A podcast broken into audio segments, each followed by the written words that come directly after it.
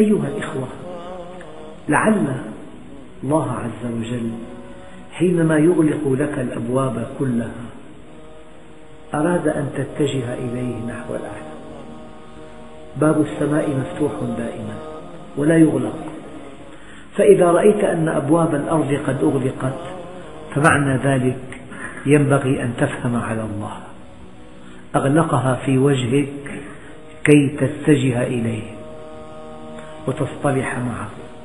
وإذا رجع العبد العاصي إلى الله نادى مناد في السماوات والأرض أن هنئوا فلانا فقد اصطلح مع الله. قد يكون باب الدراسة مغلقا. لا تنجح. تحمل مواد أكثر مما ينبغي. تجد أن الامتحان شبه مستحيل. أغلق لك أبواب الأرض وفتح لك باب السماء كي تعتمد عليه. وكي تتوكل عليه وكي تلجأ إليه وأراد أن يسمع صوتك.